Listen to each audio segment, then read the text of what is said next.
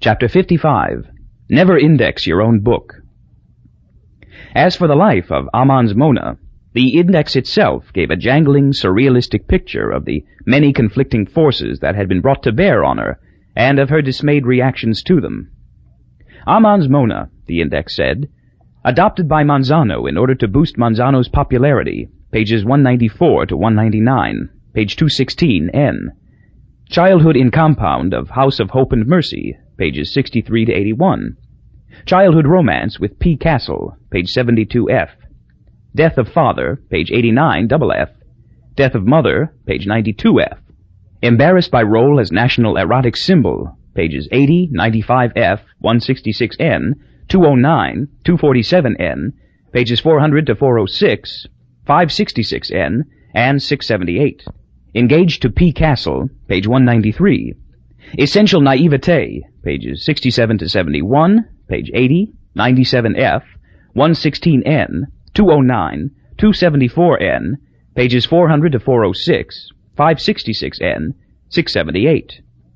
Lives with Bokonon, pages 92 to 98, pages 196 to 197.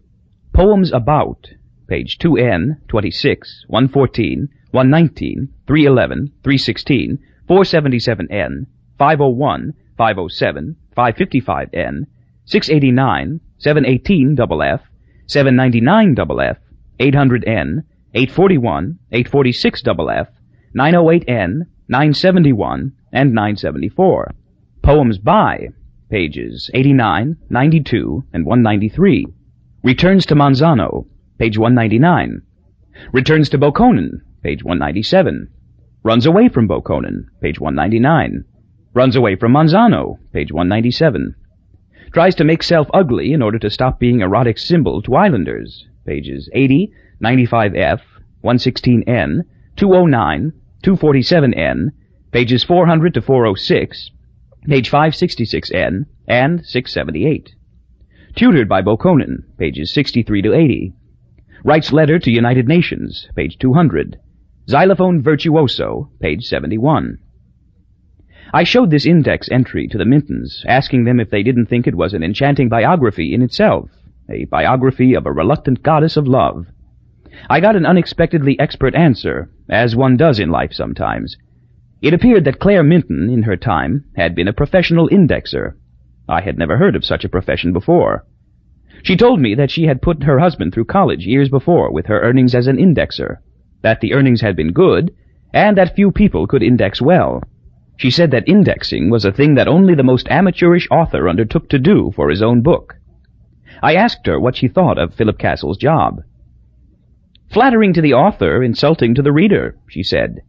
In a hyphenated word, she observed with the shrewd amiability of an expert, self-indulgent. I'm always embarrassed when I see an index an author has made of his own work. Embarrassed? Oh, it's a revealing thing, an author's index of his own work, she informed me. It's a shameless exhibition, to the trained eye. She can read character from an index, said her husband. Oh, I said. What can you tell about Philip Castle? She smiled faintly. Things I'd better not tell strangers. Sorry. He's obviously in love with this Mona Aamons Monzano, she said. Well, that's true of every man in San Lorenzo, I gather. He has mixed feelings about his father, she said. Well, that's true of every man on earth. I egged her on gently. He's insecure. What mortal isn't? I demanded. I didn't know it then, but that was a very Bokononist thing to demand. He'll never marry her. Why not? I've said all I'm going to say, she said. I'm gratified to meet an indexer who respects the privacy of others. Never index your own book, she stated. A Duprass, Bokonon tells us, is a valuable instrument for gaining and developing, in the privacy of an interminable love affair, insights that are queer but true. The Minton's cunning exploration of indexes was surely a case in point. A Duprass, Bokonon tells us, is also a sweetly conceited establishment. The Minton's establishment was no exception. Some time later, Ambassador Minton and I met in the aisle of the airplane, away from his wife, and he showed that it was important to him that I respect what his wife could find out from indexes. You know why Castle will never marry the girl, even though he loves her, even though she loves him, even though they grew up together? he whispered. Uh, no, sir, I don't. Because he's a homosexual, whispered Minton. She can tell that from an index, too. Chapter 56 A Self-Supporting Squirrel Cage When Lionel Boyd Johnson and Corporal Earl McCabe were washed up naked onto the shore of San Lorenzo, I read, they were greeted by persons far worse off than they. The people of San Lorenzo had nothing but diseases, with which they were at a loss to treat or even name. By contrast, Johnson and McCabe had the glittering treasures of literacy, ambition, curiosity, gall, irreverence, health, humor, and considerable information about the outside world. From the Calypsos again. Oh, a very sorry people, yes, did I find here. Oh, they had no music, and they had no beer. And oh, everywhere where they tried to perch belonged to Castle Sugar Incorporated, or the Catholic Church. This statement of the property situation in San Lorenzo in 1922 is entirely accurate, according to Philip Castle. Castle Sugar was founded, as it happened, by Philip Castle's great-grandfather. In 1922, it owned every piece of arable land on the island. Castle Sugar's San Lorenzo operations, wrote young Castle, never showed a profit, but by paying laborers nothing for their labor, the company managed to break even year after year, making just enough money to pay the salaries of the workers' tormentors. The form of government was anarchy, save in limited situations wherein Castle Sugar wanted to own something or to get something done. In such situations, the form of government was feudalism. The nobility was composed of Castle Sugar's plantation bosses, who were heavily armed white men from the outside world. The knighthood was composed of big natives who, for small gifts and silly privileges, would kill or wound or torture on command. The spiritual needs of the people caught in this demoniacal squirrel cage were taken care of by a handful of butterball priests. The San Lorenzo Cathedral, dynamited in 1923, was generally regarded as one of the man-made wonders of the New World, wrote Castle. Chapter 57 The Queasy Dream That Corporal McCabe and Johnson were able to take command of San Lorenzo was not a miracle in any sense. Many people had taken over San Lorenzo, had invariably found it lightly held. The reason was simple. God, in his infinite wisdom, had made the island worthless. Hernando Cortez was the first man to have his sterile conquest of San Lorenzo recorded on paper. Cortez and his men came ashore for fresh water in 1519, named the island, claimed it for Emperor Charles V, and never returned. Subsequent investigations came for gold and diamonds and rubies and spices, found none, burned a few natives for entertainment and heresy, and sailed on. When France claimed San Lorenzo in 1682, wrote Castle, no Spaniards complained. When Denmark claimed San Lorenzo in 1699, no Frenchmen complained. When the Dutch claimed San Lorenzo in 1704, no Danes complained. When England claimed San Lorenzo in 1706, no Dutchman complained. When Spain reclaimed San Lorenzo in 1720, no Englishman complained. When, in 1786, African Negroes took command of a British slave ship, ran it ashore on San Lorenzo, and proclaimed San Lorenzo an independent nation, an empire with an emperor, in fact, no Spaniards complained. The emperor was Tumbumwa, the only person who ever regarded the island as being worth defending.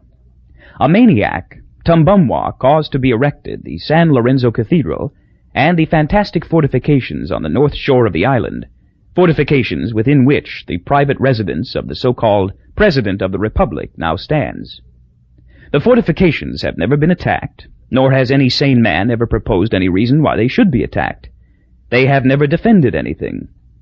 Fourteen hundred persons are said to have died while building them. Of these fourteen hundred, about half are said to have been executed in public for substandard zeal. Castle Sugar came into San Lorenzo in 1916, during the sugar boom of the First World War. There was no government at all. The company imagined that even the clay and gravel fields of San Lorenzo could be tilled profitably, with the price of sugar so high. No one complained.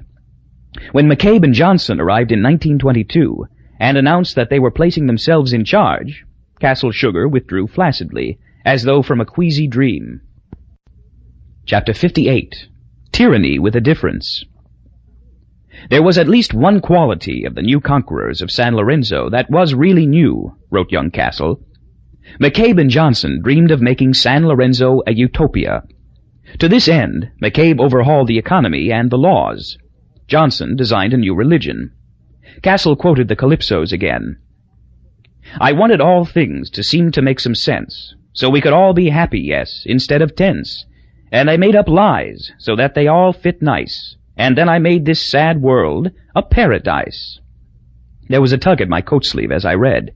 I looked up. Little Newt Hoenikker was standing in the aisle next to me. I thought maybe you'd like to go back to the bar, he said, and hoist a few. So we did hoist and topple a few, and Newt's tongue was loosened enough to tell me some things about Zinka, his Russian midget dancer friend. Their love nest, he told me, had been in his father's cottage on Cape Cod. I may not ever have a marriage, but at least I've had a honeymoon. He told me of idyllic hours he and his Zinka had spent in each other's arms, cradled in Felix Hoenikker's old white wicker chair, the chair that faced the sea. And Zinka would dance for him. Imagine a woman dancing just for me. I can see you have no regrets. She broke my heart. I didn't like that much, but that was the price. In this world, you get what you pay for. He proposed a gallant toast. Sweethearts and wives, he cried. Chapter 59. Fasten your seatbelts. I was in the bar with Newt and H. Lowe Crosby and a couple of strangers when San Lorenzo was sighted. Crosby was talking about piss ants. You know what I mean by a piss ant? I know the term, I said, but it obviously doesn't have the dingling associations for me that it has for you. Crosby was in his cups, and had the drunkard's illusion that he could speak frankly, provided he spoke affectionately. He spoke frankly and affectionately of Newt's size, something nobody else in the bar had so far commented on. I don't mean a little feller like this. Crosby hung a ham hand on Newt's shoulder. It isn't size that makes a man a pissant. It's the way he thinks. I've seen men four times as big as this little fella here, and they were pissants. And I seen little fellers. Well, not this little actually, but pretty damn little by God. And I'd call them real men. Thanks, said Newt pleasantly, not even glancing at the monstrous hand on his shoulder. Never had I seen a human being better adjusted to such a humiliating physical handicap. I shuddered with admiration. Uh, you were talking about pissants, I said to Crosby, hoping to get the weight of his hand off Newt. Damn right I was. Crosby straightened up. You haven't told us what a pissant is yet, I said. A pissant is somebody who thinks he's so damn smart he never can keep his mouth shut. No matter what anybody says, he's got to argue with it. You say you like something, and by God, he'll tell you why you're wrong to like it. A pissant does his best to make you feel like a boob all the time. No matter what you say, he knows better. Not a very attractive characteristic, I suggested. My daughter wanted to marry a pissant once, said Crosby darkly. Did she? I squashed him like a bug. Crosby hammered on the bar, remembering things the pissant had said and done. Jesus, he said. We've all been to college. His gaze lit on Newt again. You go to college? Cornell, said Newt. Cornell? Cried Crosby gladly. My God, I went to Cornell. So did he. Newt nodded at me. Three Cornellians, all in the same plane, said Crosby, and we had another Granfalloon Festival on our hands. When it subsided some, Crosby asked Newt what he did. I paint. Houses? Pictures. I'll be damned, said Crosby. Return to your seats and fasten your seatbelts, please, warned the airline hostess. We're over Monzano Airport, Bolivar, San Lorenzo. Christ. Now wait just a goddamn minute here, said Crosby, looking down at Newt. All of a sudden I realize you've got a name I've heard before. My father was the father of the atomic bomb. Newt didn't say Felix Hoenikker was one of the fathers. He said Felix was the father. Is that so? asked Crosby. That's so. I was thinking about something else, said Crosby. He had to think hard. Something about a dancer. I think we'd better get back to our seats, said Newt, tightening some. Something about a Russian dancer. Crosby was sufficiently addled by booze to see no harm in thinking out loud. I remember an editorial about how maybe the dancer was a spy. Please, gentlemen, said the stewardess, you really must get back to your seats and fasten your belts. Newt looked up at H. Lowe Crosby innocently. You sure the name was Hoenikker? And in order to eliminate any chance of mistaken identity, he spelled the name for Crosby. I could be wrong, said H. Lowe Crosby. Chapter 60 An Underprivileged Nation The island, seen from the air, was an amazingly regular rectangle.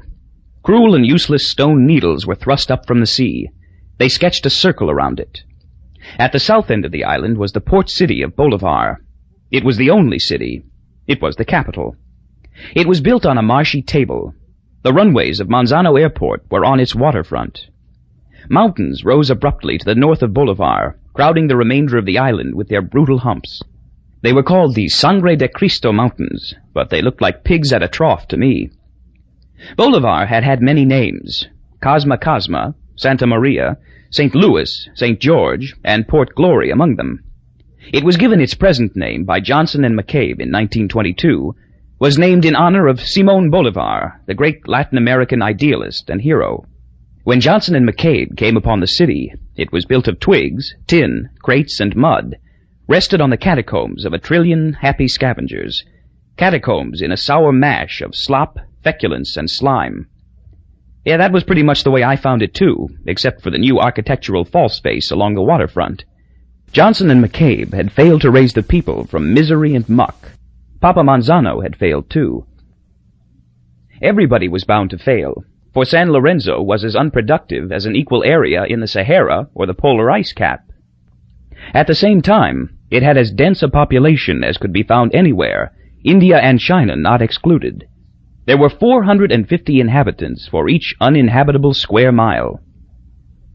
During the idealistic phase of McCabe's and Johnson's reorganization of San Lorenzo, it was announced that the country's total income would be divided among all adult persons in equal shares, wrote Philip Castle.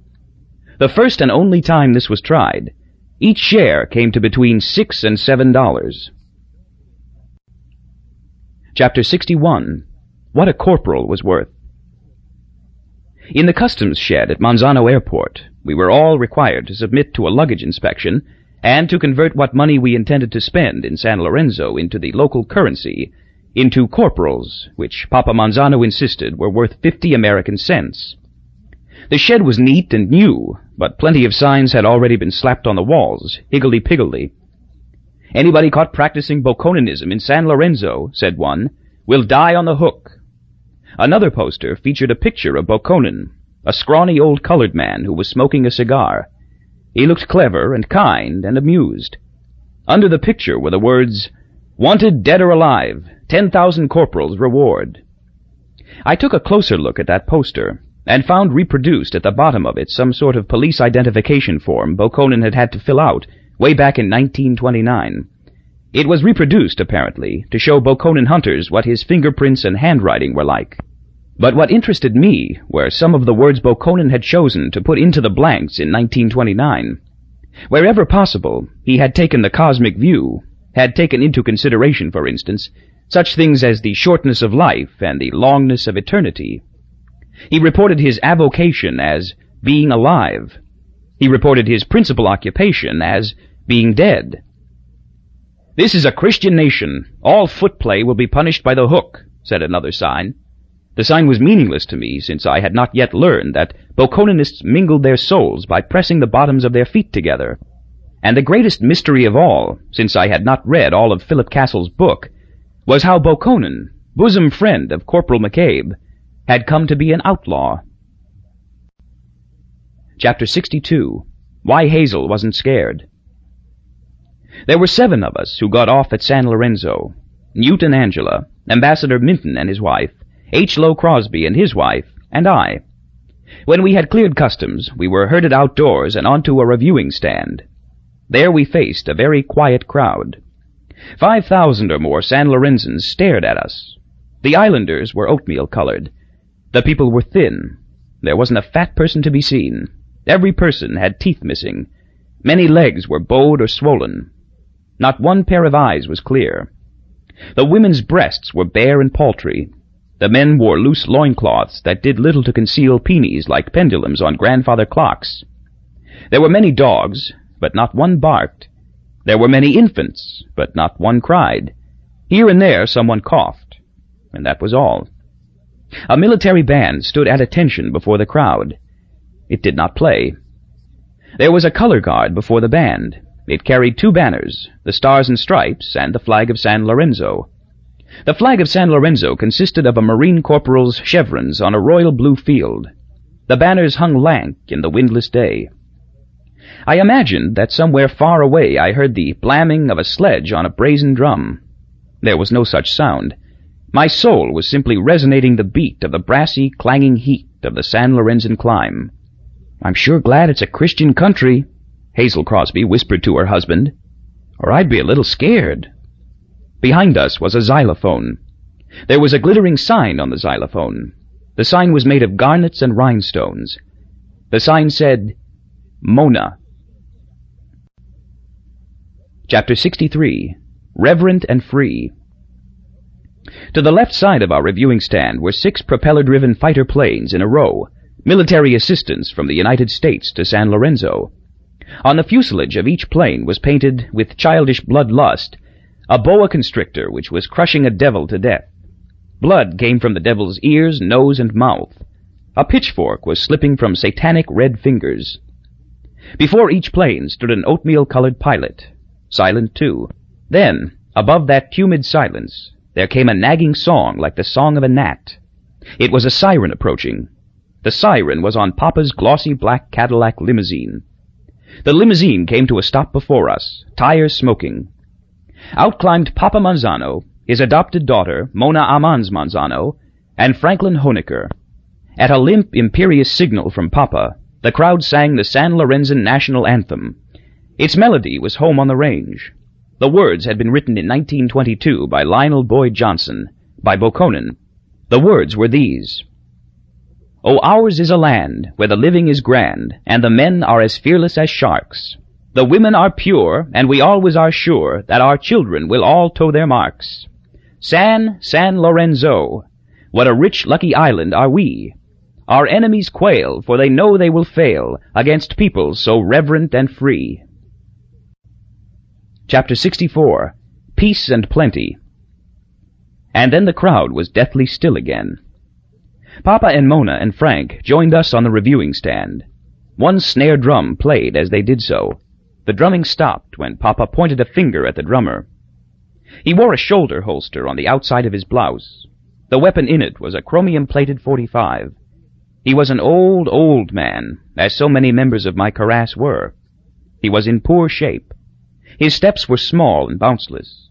He was still a fat man, but his lard was melting fast, for his simple uniform was loose. The balls of his hop-toad eyes were yellow. His hands trembled. His personal bodyguard was Major General Franklin Hoenikker, whose uniform was white.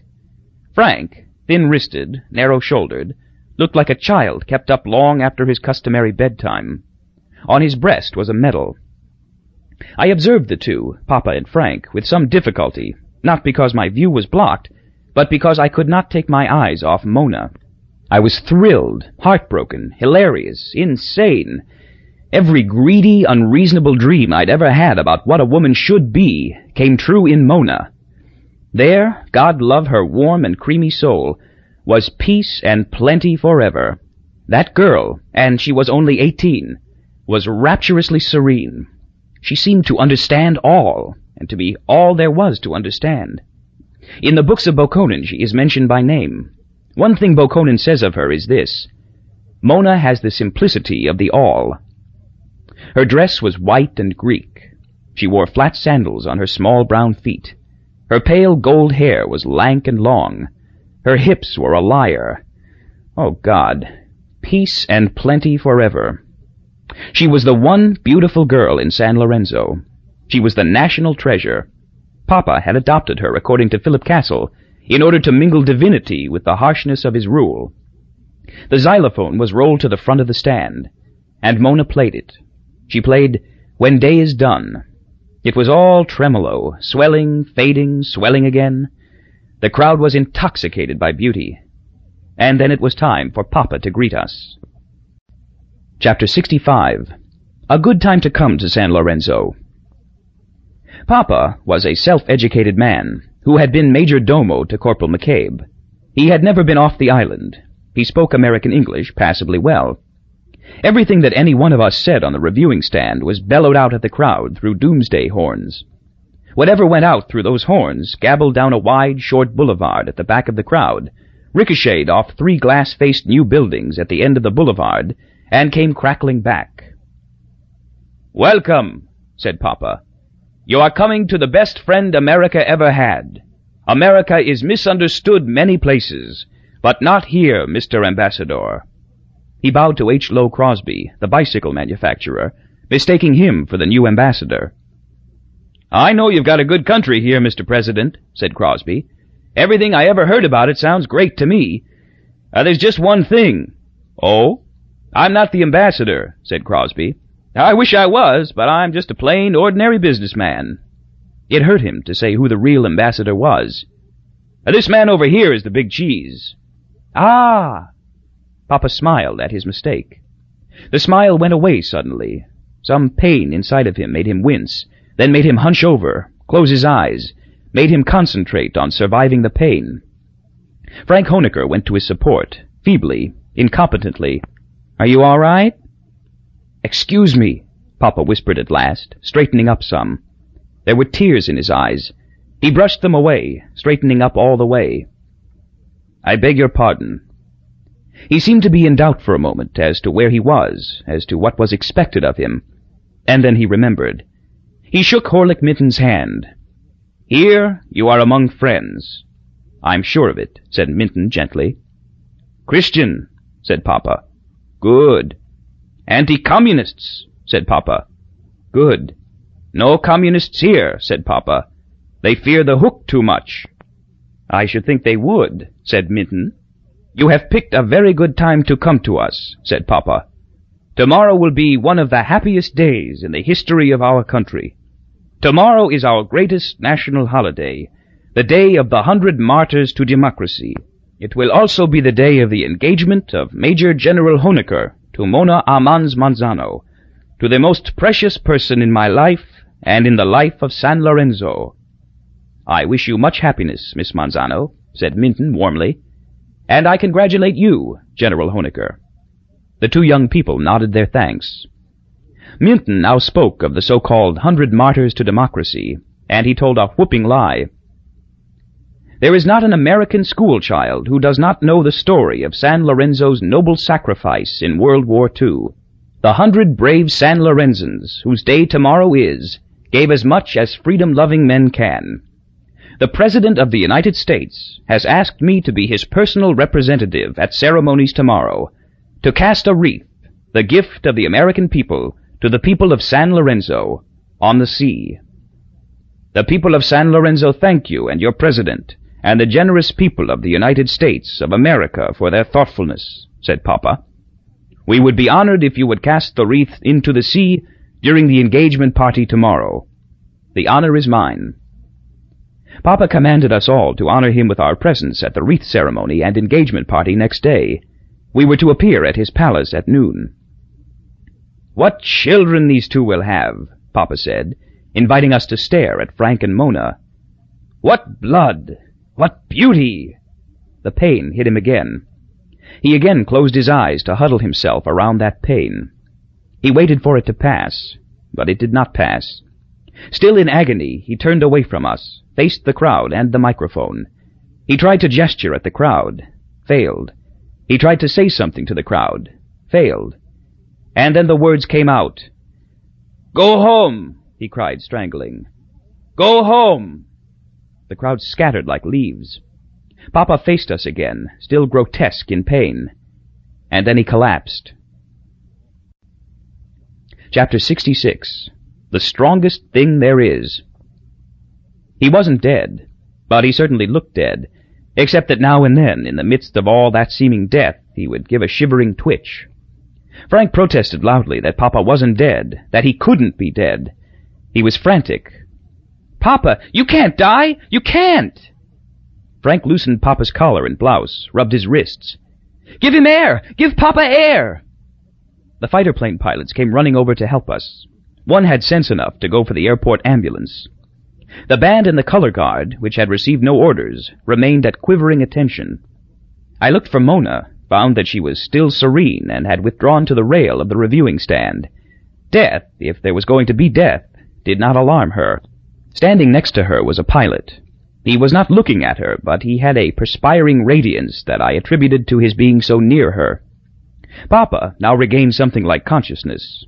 With a hand that flapped like a captured bird, he pointed at Frank.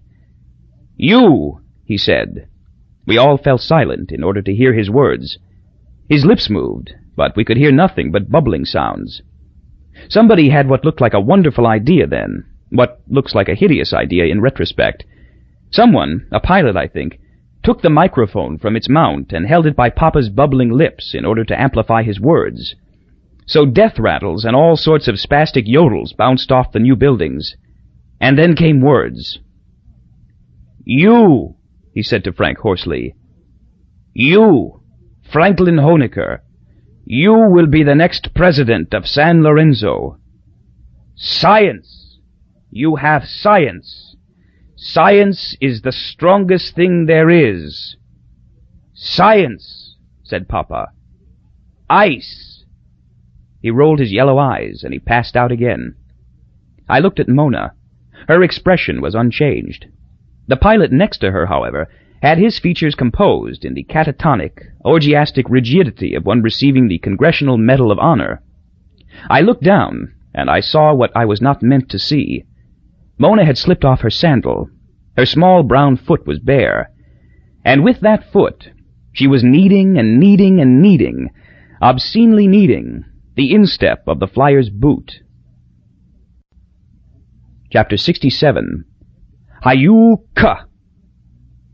Papa didn't die. Not then. He was rolled away in the airport's big red meat wagon. The Mintons were taken to their embassy by an American limousine, Newt and Angela were taken to Frank's house in a San Lorenzo limousine. The Crosbys and I were taken to the Casa Mona Hotel in San Lorenzo's one taxi, a hearse-like 1939 Chrysler limousine with jump seats. The name on the side of the cab was Castle Transportation Incorporated. The cab was owned by Philip Castle, the owner of the Casa Mona, the son of the completely unselfish man I had come to interview. The Crosbys and I were both upset, our consternation was expressed in questions we had to have answered at once. The Crosbys wanted to know who Bokonon was. They were scandalized by the idea that anyone should be opposed to Papa Monzano. Irrelevantly, I found that I had to know at once who the hundred martyrs to democracy had been. The Crosbys got their answer first. They could not understand the San Lorenzo dialect, so I had to translate for them. Crosby's basic question to our driver was, who the hell is this pissant Bokonon, anyway? Very bad man, said the driver. What he actually said was, Voribal Mon. A communist? asked Crosby, when he heard my translation. Oh, sure. Has he got any following? Sir? Does anybody think he's any good? Oh, no, sir, said the driver piously. Nobody that crazy. Why hasn't he been caught? demanded Crosby. Hard man to find, said the driver. Very smart. Well, people must be hiding him and giving him food, or he'd be caught by now. Nobody hide him. Nobody feed him. Everybody too smart to do that. You sure? Oh, sure, said the driver. Anybody feed that crazy old man. Anybody give him place to sleep. They get the hook. Nobody want the hook. He pronounced that last word. Hayuk. Chapter 68 Huniera Moraturs. I asked the driver who the hundred martyrs to democracy had been. The boulevard we were going down, I saw, was called the Boulevard of the Hundred Martyrs to Democracy. The driver told me that San Lorenzo had declared war on Germany and Japan an hour after Pearl Harbor was attacked. San Lorenzo conscripted a hundred men to fight on the side of democracy. These hundred men were put on a ship bound for the United States, where they were to be armed and trained. The ship was sunk by a German submarine right outside of Bolivar Harbor. Dosor, he said, Irilo huniera mortuts tut zamocratia. Those, sir, he'd said in dialect, are the hundred martyrs to democracy. Chapter 69 A Big Mosaic The Crosbys and I had the curious experience of being the very first guests of a new hotel. We were the first to sign the register of the Casa Mona, the Crosbys got to the desk ahead of me, But H. Lowe Crosby was so startled by a wholly blank register that he couldn't bring himself to sign. He had to think about it a while.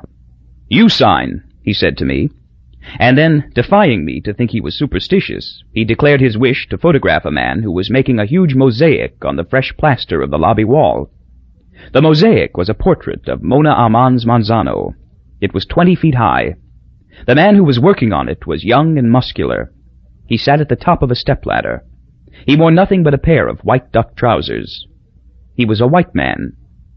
The mosaicist was making the fine hairs on the nape of Mona's swan neck out of chips of gold. Crosby went over to photograph him, came back to report that the man was the biggest pissant he'd ever met. Crosby was the color of tomato juice when he reported this. You can't say a damn thing to him that he won't turn inside out. So I went over to the mosaicist, watched him for a while, and then I told him, I envy you. I always knew, he sighed, that if I waited long enough, somebody would come and envy me. I kept telling myself to be patient, that sooner or later somebody envious would come along. Are you an American? That happiness is mine. He went right on working. He was incurious as to what I looked like. Do you want to take my photograph too? Do you mind? I think, therefore I am, therefore I am photographable. I'm afraid I don't have my camera with me. Well, for Christ's sake, get it! You're not one of those people who trusts his memory, are you? I don't think I'll forget that face you're working on very soon.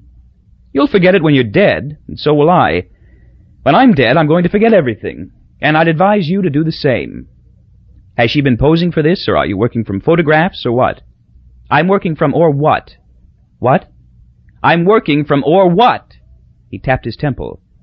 It's all in this enviable head of mine. You know her? That happiness is mine. Franklin Hoenikker's a lucky man. Franklin Hoenikker's a piece of shit. You're certainly candid. I'm also rich. Glad to hear it.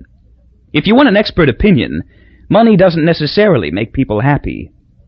Thanks for the information. You've just saved me a lot of trouble. I was just about to make some money. How? Writing? I wrote a book once. Oh, what was it called? San Lorenzo, he said. The land, the history, the people. Chapter 70 Tutored by Bokonon You, I take it, I said to the mosaicist, are Philip Castle, son of Julian Castle. That happiness is mine. I'm here to see your father. Are you an aspirin salesman? No.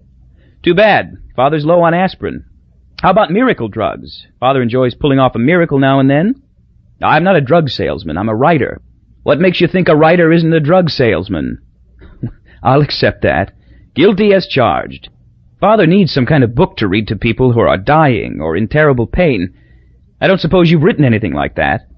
Not yet. I think there'd be money in it. There's another valuable tip for you. Well, I suppose I could overhaul the 23rd Psalm, switch it around a little so nobody would realize it wasn't original with me. Bokonon tried to overhaul it, he told me. Bokonon found out he couldn't change a word. You know him too? That happiness is mine. He was my tutor when I was a little boy. He gestured sentimentally at the mosaic. He was Mona's tutor, too. Was he a good teacher? Mona and I can both read and write and do simple sums, said Castle, if that's what you mean. Chapter 71 The Happiness of Being an American H. Lowe Crosby came over to have another go at Castle, the pissant. What do you call yourself? sneered Crosby. A beatnik or what? I call myself a Bokononist. That's against the law in this country, isn't it? I happen to have the happiness of being an American. I've been able to say I'm a Bokononist any time I damn please, and so far nobody's bothered me at all. Well, I believe in obeying the laws of whatever country I happen to be in. You're not telling me the news. Crosby was livid. Screw you, Jack! Screw you, Jasper, said Castle mildly. And screw Mother's Day and Christmas, too. Crosby marched across the lobby to the desk clerk, and he said, I want to report that man over there, that pissant, that so-called artist. You got a nice little country here that's trying to attract the tourist trade and new investment in industry. The way that man talked to me, I don't ever want to see San Lorenzo again. And any friend who asks me about San Lorenzo, I'll tell him to keep the hell away. You may be getting a nice picture on the wall over there, but by God, the pissant who's making it is the most insulting, discouraging son of a bitch I ever met in my life. The clerk looked sick. Sir? I'm listening, said Crosby, full of fire. Sir, he owns the hotel.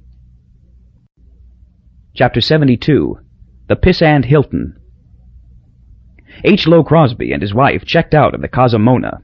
Crosby called it the Pissant Hilton, and he demanded quarters at the American Embassy. So I was the only guest in a 100-room hotel. My room was a pleasant one. It faced, as did all the rooms, the Boulevard of the Hundred Martyrs to Democracy, Monzano Airport, and Bolivar Harbor beyond. The Casa Mona was built like a bookcase, with solid sides and back, and with a front of blue-green glass. The squalor and misery of the city, being to the sides and back of the Casa Mona, were impossible to see. My room was air-conditioned. It was almost chilly, and coming from the blamming heat into that chilliness, I sneezed. There were fresh flowers on my bedside table, but my bed had not yet been made. There wasn't even a pillow on the bed. There was simply a bare, brand-new Beauty-Rest mattress. And there weren't any coat hangers in the closet, and there wasn't any toilet paper in the bathroom. So I went out in the corridor to see if there was a chambermaid who would equip me a little more completely. There wasn't anybody out there, but there was a door open at the far end, and very faint sounds of life. I went to this door, and found a large suite paved with drop cloths.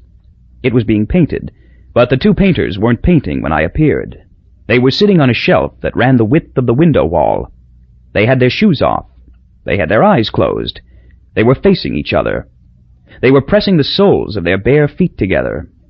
Each grasped his own ankles, giving himself the rigidity of a triangle. I cleared my throat. The two rolled off the shelf and fell to the spattered drop cloth.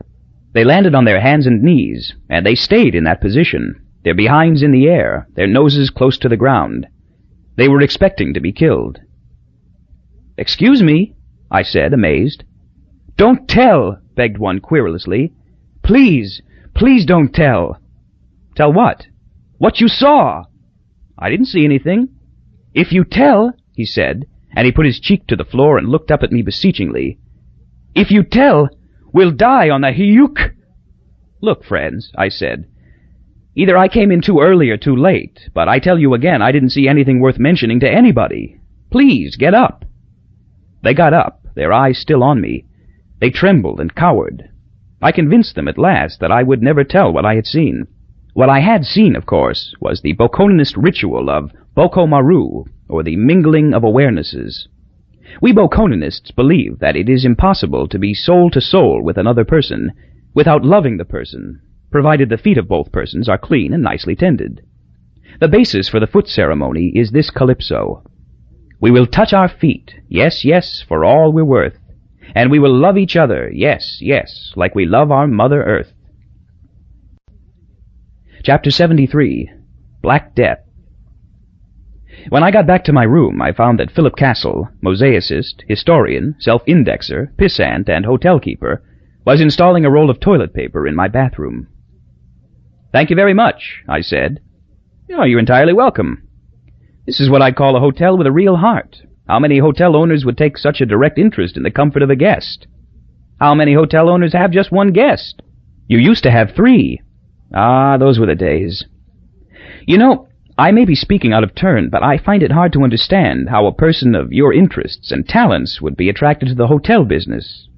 He frowned perplexedly. I don't seem to be as good with guests as I might, do I? I knew some people in the hotel school at Cornell, and I can't help feeling they would have treated the Crosbys somewhat differently. He nodded uncomfortably.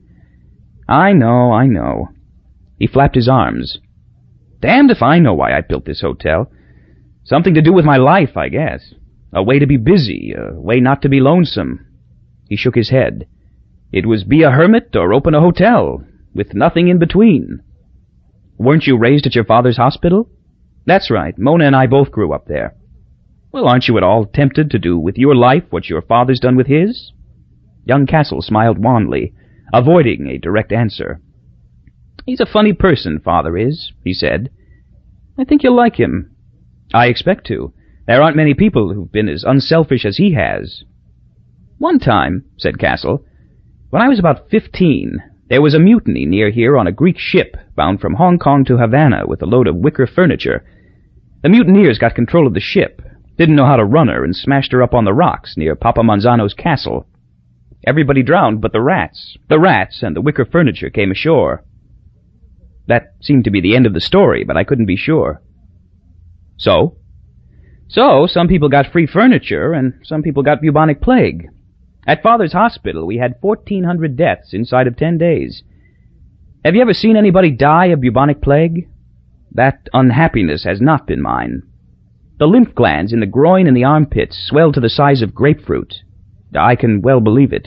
After death, the body turns black. Coals to Newcastle in the case of San Lorenzo.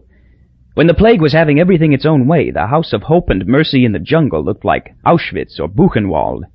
We had stacks of dead so deep and wide that a bulldozer actually stalled trying to shove them toward a common grave. Father worked without sleep for days. Worked not only without sleep, but without saving many lives either. Castle's grisly tale was interrupted by the ringing of my telephone.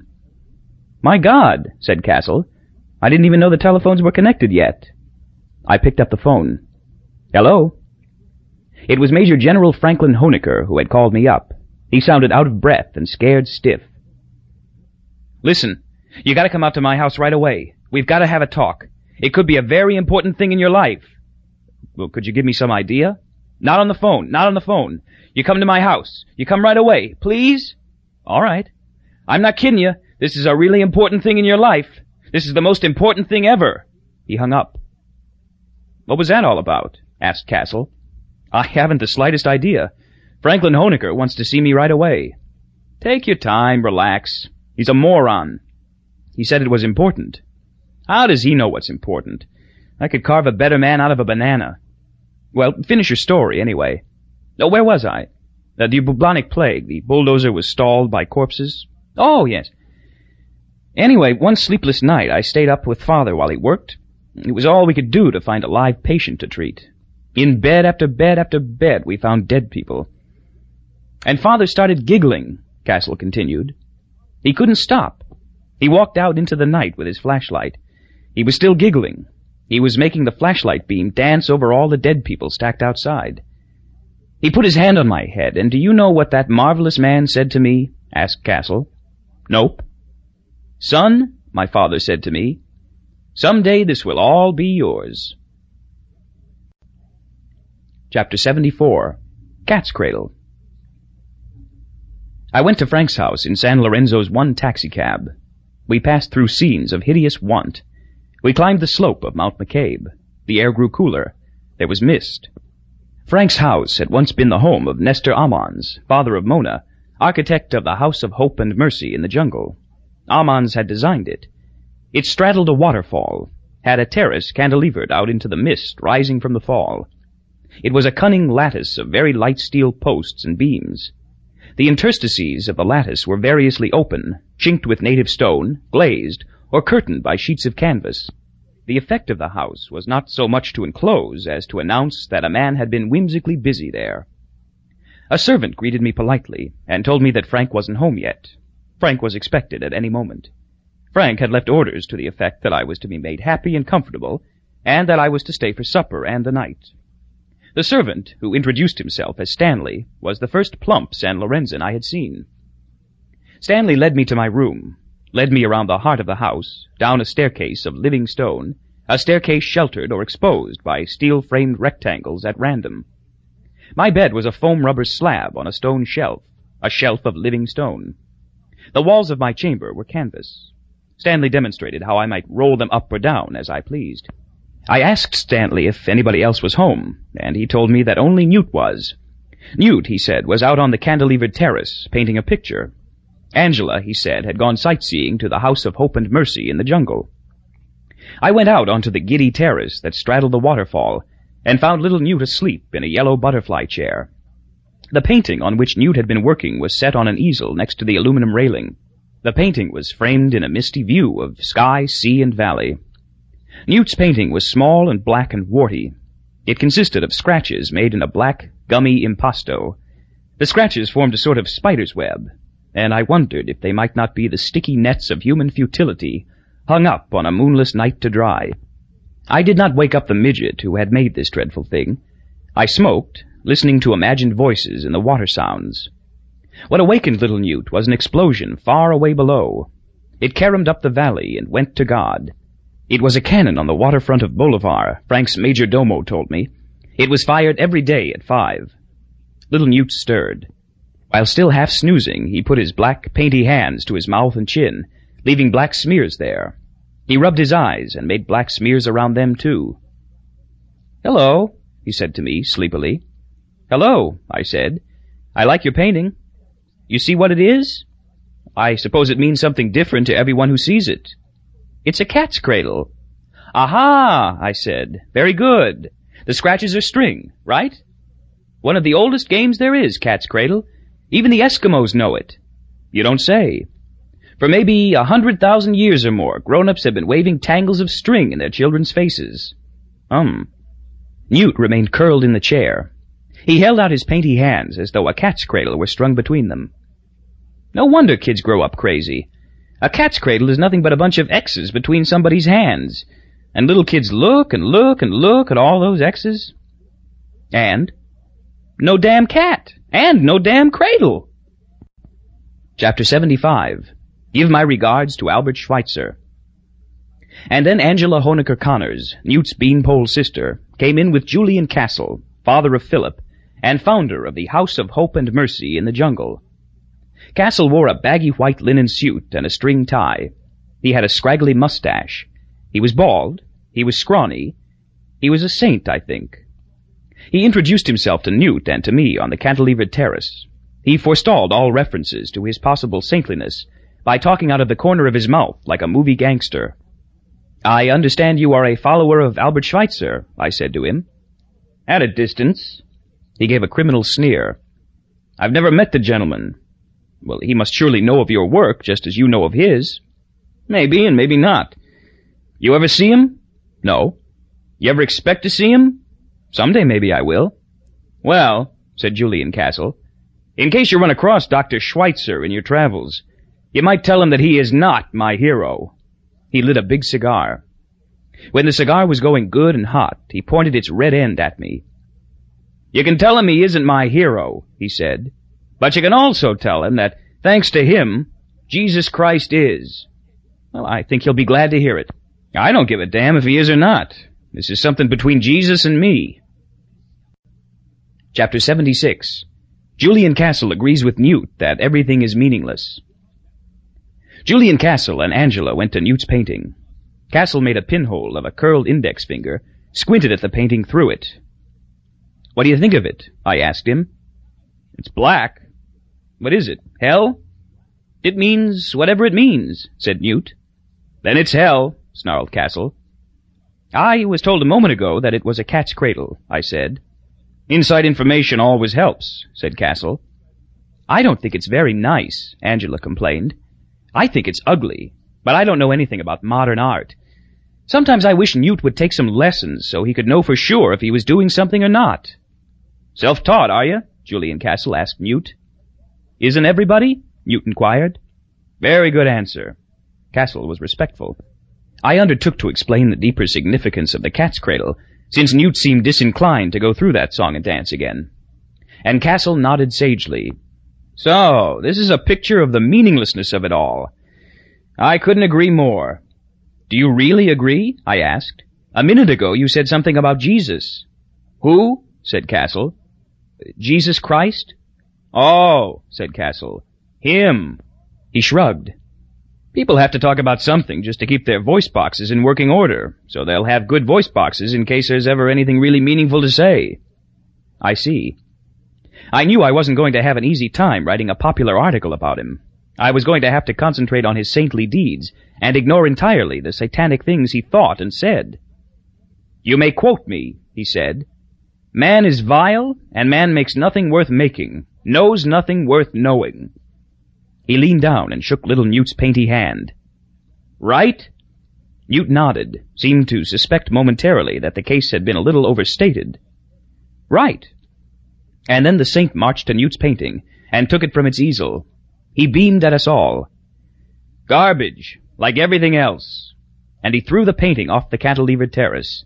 It sailed out on an updraft, stalled, boomeranged back, sliced into the waterfall. There was nothing little Newt could say. Angela spoke first. You've got paint all over your face, honey. Go wash it off. Chapter 77 Aspirin and Boko Maru Tell me, doctor, I said to Julian Castle, how is Papa Monzano? How would I know? I thought you'd probably been treating him. We don't speak. Castle smiled. He doesn't speak to me, that is. The last thing he said to me, which was about three years ago, was that the only thing that kept me off the hook was my American citizenship. What have you done to offend him? You come down here and with your own money found a free hospital for his people? Papa doesn't like the way we treat the whole patient, said Castle. Particularly the whole patient when he's dying. At the House of Hope and Mercy in the jungle, we administer the last rites of the Bokononist Church to those who want them. What are the rites like? Very simple. They start with a responsive reading. You want to respond? I'm not that close to death just now, if you don't mind. He gave me a grisly wink. You're wise to be cautious. People taking the last rites have a way of dying on cue. I think we could keep you from going all the way, though, if we didn't touch feet. Feet? He told me about the Bokononist attitude relative to feet. That explains something I saw in the hotel. I told him about the two painters on the windowsill. It works, you know, he said. People who do that really do feel better about each other and the world. Hmm. Boko Maru. Sir? That's what the foot business is called, said Castle. It works. I'm grateful for things that work. That many things do work, you know. I suppose not. I couldn't possibly run that hospital of mine if it weren't for aspirin and Boko Maru. I gather, I said, that there are still several Bokononists on the island, despite the laws, despite the uh, Hayuk. He laughed. You haven't caught on yet. To, to what?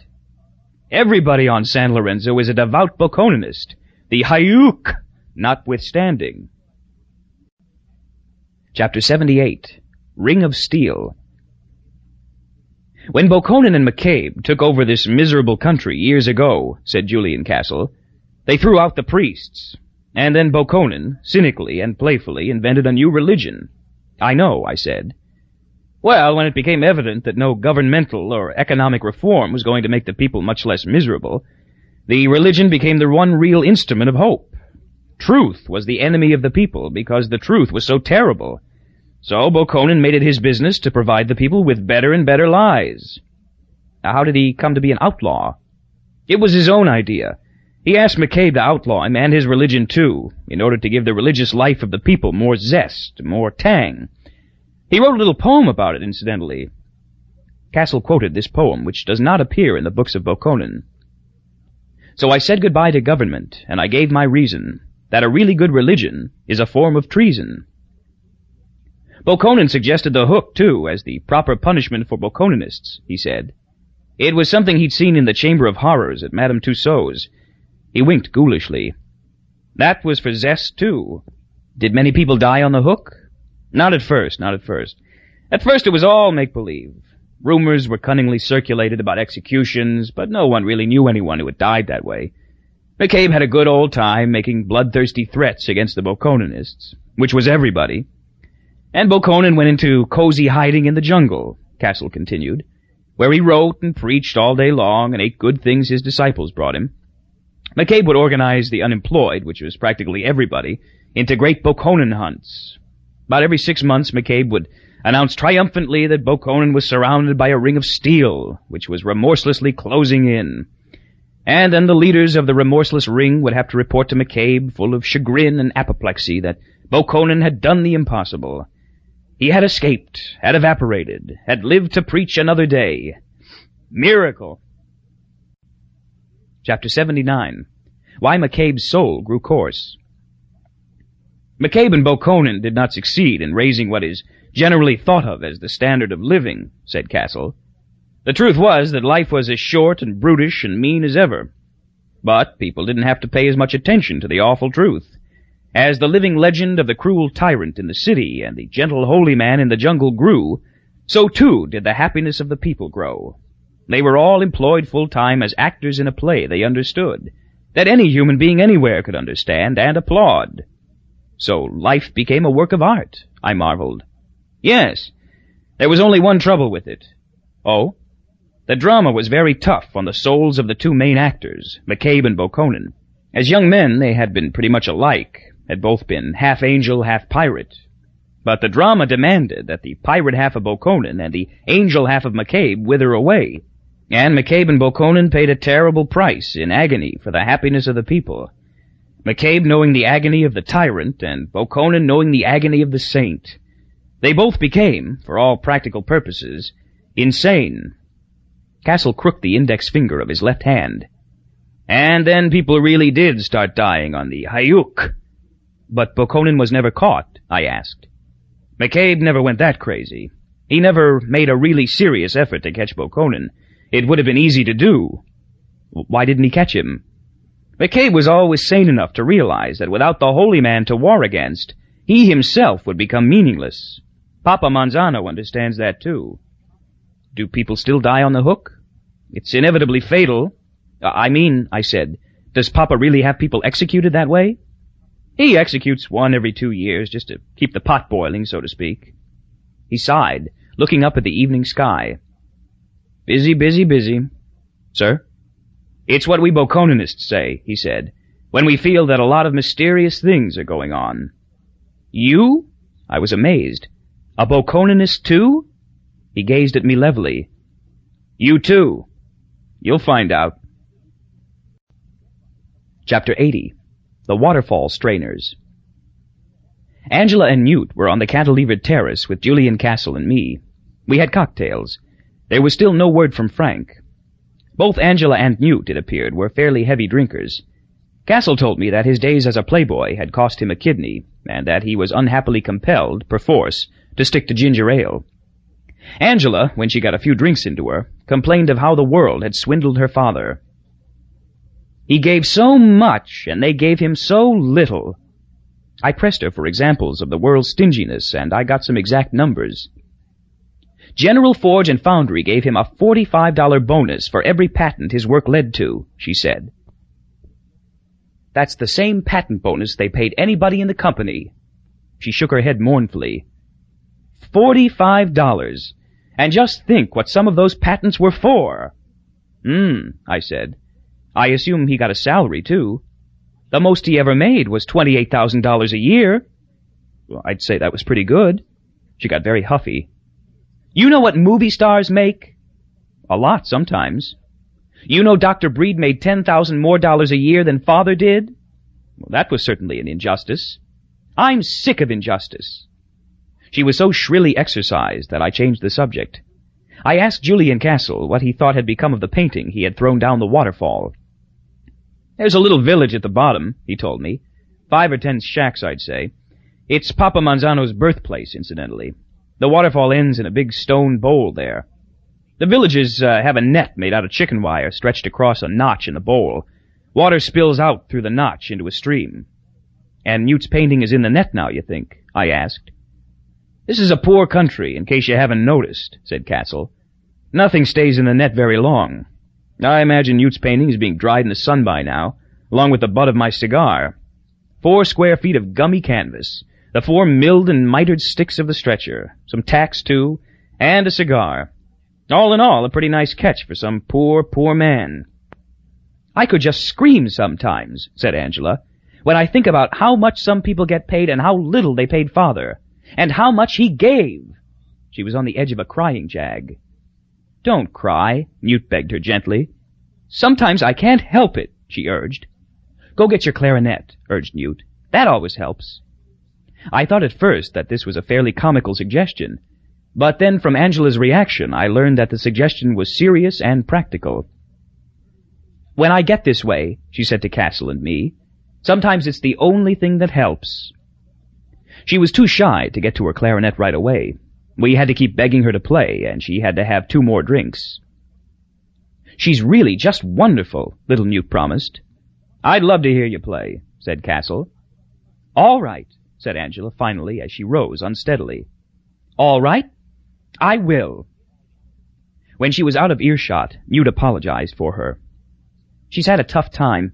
She needs a rest. She's been sick? I asked. Her husband is mean as hell to her, said Newt.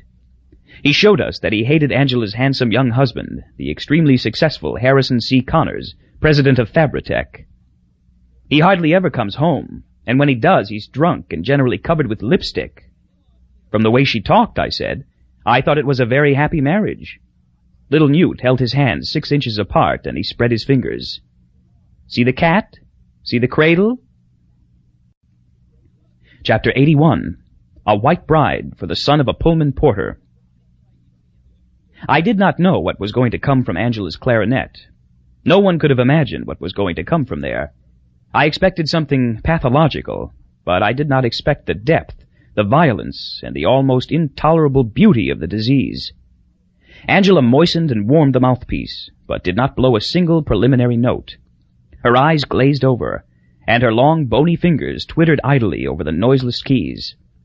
I waited anxiously, and I remembered what Marvin Breed had told me, that Angela's one escape from her bleak life with her father was to her room, where she would lock the door and play along with phonograph records. Newt now put on a long-playing record on the large phonograph in the room off the terrace. He came back with the record slipcase, which he handed to me. The record was called Cat House Piano. It was of unaccompanied piano by Meade Lux Lewis. Since Angela, in order to deepen her trance, let Lewis play his first number without joining him, I read some of what the jacket said about Lewis. Born in Louisville, Kentucky, in 1905, I read, Mr. Lewis didn't turn to music until he had passed his 16th birthday, and then the instrument provided by his father was the violin. A year later, young Lewis chanced to hear Jimmy Yancey play the piano. This, as Lewis recalls, was the real thing. Soon, I read, Lewis was teaching himself to play the boogie-woogie piano, absorbing all that was possible from the older Yancey, who remained until his death a close friend and idol to Mr. Lewis. Since his father was a Pullman porter, I read, the Lewis family lived near the railroad. The rhythm of the train soon became a natural pattern to young Lewis, and he composed the Boogie Woogie Solo, now a classic of its kind, which became known as Honky Tonk Train Blues. I looked up from my reading. The first number on the record was done. The phonograph needle was now scratching its slow way across the void to the second. The second number I learned from the jacket was Dragon Blues. Meade Lux Lewis played four bars alone, and then Angela Hoenikker joined in. Her eyes were closed. I was flabbergasted. She was great. She improvised around the music of the Pullman Porter's son, went from liquid lyricism to rasping lechery to the shrill skittishness of a frightened child to a heroin nightmare. Her glissandi spoke of heaven and hell and all that lay between. Such music from such a woman could only be a case of schizophrenia or demonic possession. My hair stood on end, as though Angela were rolling on the floor, foaming at the mouth and babbling fluent Babylonian.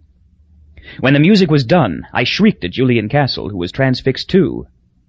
My God, life! Who can understand even one little minute of it?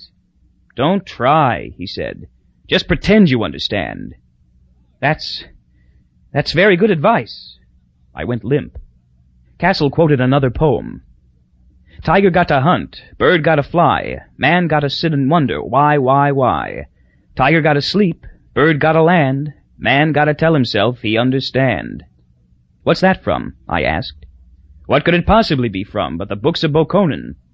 I'd love to see a copy sometime. Copies are hard to come by, said Castle. They aren't printed. They're made by hand. And of course there is no such thing as a completed copy, since Bokonon is adding things every day. Little Newt snorted. Religion. Beg your pardon? Castle said. See the cat? asked Newt. See the cradle?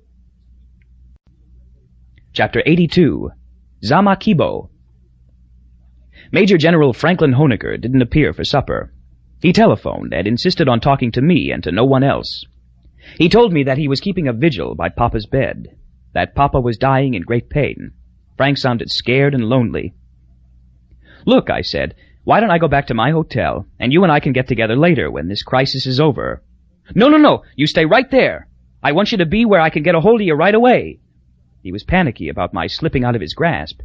Since I couldn't account for his interest in me, I began to feel panic too.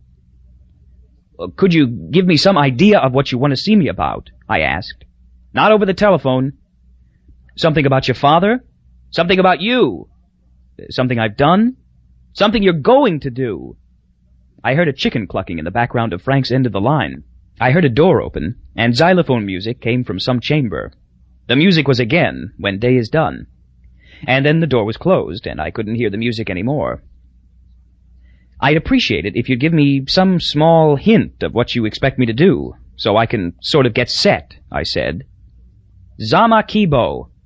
What? It's a Bokononist word. I don't know any Bokononist words. Julian Castle's there? Yes. Ask him, said Frank. I gotta go now. He hung up. So I asked Julian Castle what Zamakibo meant. You want a simple answer or a whole answer? Let's start with a simple one. Fate. Inevitable destiny. Chapter 83. Dr. Schlichter von Koenigswald approaches the break-even point. Cancer, said Julian Castle at dinner when I told him that Papa was dying in pain. Cancer of what? Cancer of about everything. You say he collapsed on the reviewing stand today? He sure did, said Angela. That was the effect of drugs, Castle declared. He's at the point now where drugs and pain just about balance out. More drugs would kill him. I'd kill myself, I think, murmured Newt. He was sitting on a sort of folding high chair he took with him when he went visiting. It was made of aluminum tubing and canvas. It beats sitting on a dictionary, an atlas, and a telephone book, he'd said when he erected it. That's what Corporal McCabe did, of course, said Castle. He named his major domo as his successor, then he shot himself. Cancer too? I asked. I can't be sure. I, I don't think so, though. Unreviled villainy just wore him out, is my guess. That was all before my time. This certainly is a cheerful conversation, said Angela. I think everybody would agree that these are cheerful times, said Castle. Well, I said to him, I think you would have more reasons for being cheerful than most, doing what you're doing with your life. I once had a yacht, too, you know. I, I don't follow you. Having a yacht is a reason for being more cheerful than most, too. If you aren't Papa's doctor, I said, who is? One of my staff, a uh, Dr. Schlichter von Koenigswald. A German? Vaguely. He was in the SS for 14 years. He was a camp physician at Auschwitz for six of those years. Doing penance at the House of Hope and Mercy, is he? Yes, said Castle. And making great strides, too, saving lives right and left. Well, good for him. Yes, if he keeps going at his present rate, working night and day, the number of people he saved will equal the number of people he let die. In the year 3010. So, there's another member of my karass. Dr. Schlichter von Koenigswald. Chapter 84 Blackout Three hours after supper, Frank still hadn't come home. Julian Castle excused himself and went back to the House of Hope and Mercy in the jungle. Angela and Newt and I sat on the cantilevered terrace. The lights of Bolivar were lovely below us. There was a great illuminated cross on top of the administration building of Monzano Airport. It was motor-driven, turning slowly, boxing the compass with electric piety. There were other bright places on the island, too, to the north of us. Mountains prevented our seeing them directly, but we could see in the sky their balloons of light. I asked Stanley, Frank Hoenikker's major domo, to identify for me the sources of the auroras. He pointed them out counterclockwise. House of Hope and Mercy in the jungle, Papa's Palace, and Fort Jesus. Fort Jesus? The training camp for our soldiers. It's named after Jesus Christ? Sure, why not? There was a new balloon of light growing quickly to the north. Before I could ask what it was, it revealed itself as headlights topping a ridge. The headlights were coming toward us. They belonged to a convoy. The convoy was composed of five American-made Army trucks. Machine gunners manned ring mounts on the tops of the cabs. The convoy stopped at Frank's driveway. Soldiers dismounted at once. They set to work on the grounds, digging foxholes and machine gun pits. I went out with Frank's major domo to ask the officer in charge what was going on. We have been ordered to protect the next president of San Lorenzo, said the officer in island dialect. He isn't here now, I informed him. I don't know anything about it, he said. My orders are to dig here. That's all I know. I told Angela and Newt about it. Do you think there's any real danger? Angela asked me. I'm a stranger here myself, I said. At that moment there was a power failure. Every electric light in San Lorenzo went out. Chapter 85 a pack of Foma. Frank's servants brought us gasoline lanterns, told us that power failures were common in San Lorenzo, that there was no cause for alarm. I found that disquiet was hard for me to set aside, however, since Frank had spoken of my Zamakibo. He had made me feel as though my own free will were as irrelevant as the free will of a piggywig arriving at the Chicago stockyards. I remembered again the stone angel in Ilium, and I listened to the soldiers outside, to their clinking, chunking, murmuring labors. I was unable to concentrate on the conversation of Angela and Newt, though they got onto a fairly interesting subject. They told me that their father had had an identical twin. They had never met him. His name was Rudolph. The last they had heard of him, he was a music box manufacturer in Zurich, Switzerland. Father hardly ever mentioned him, said Angela. Father hardly ever mentioned anybody, Newt declared. There was a sister of the old man, too, they told me. Her name was Celia. She raised giant schnauzers on Shelter Island, New York. She always sends us a Christmas card, said Angela. With a picture of a giant schnauzer on it, said little Newt. Sure is funny how different people in different families turn out, Angela observed. That's very true and well said, I agreed. I excused myself from the glittering company, and I asked Stanley, the major domo, if there happened to be a copy of the Books of Bokonon about the house.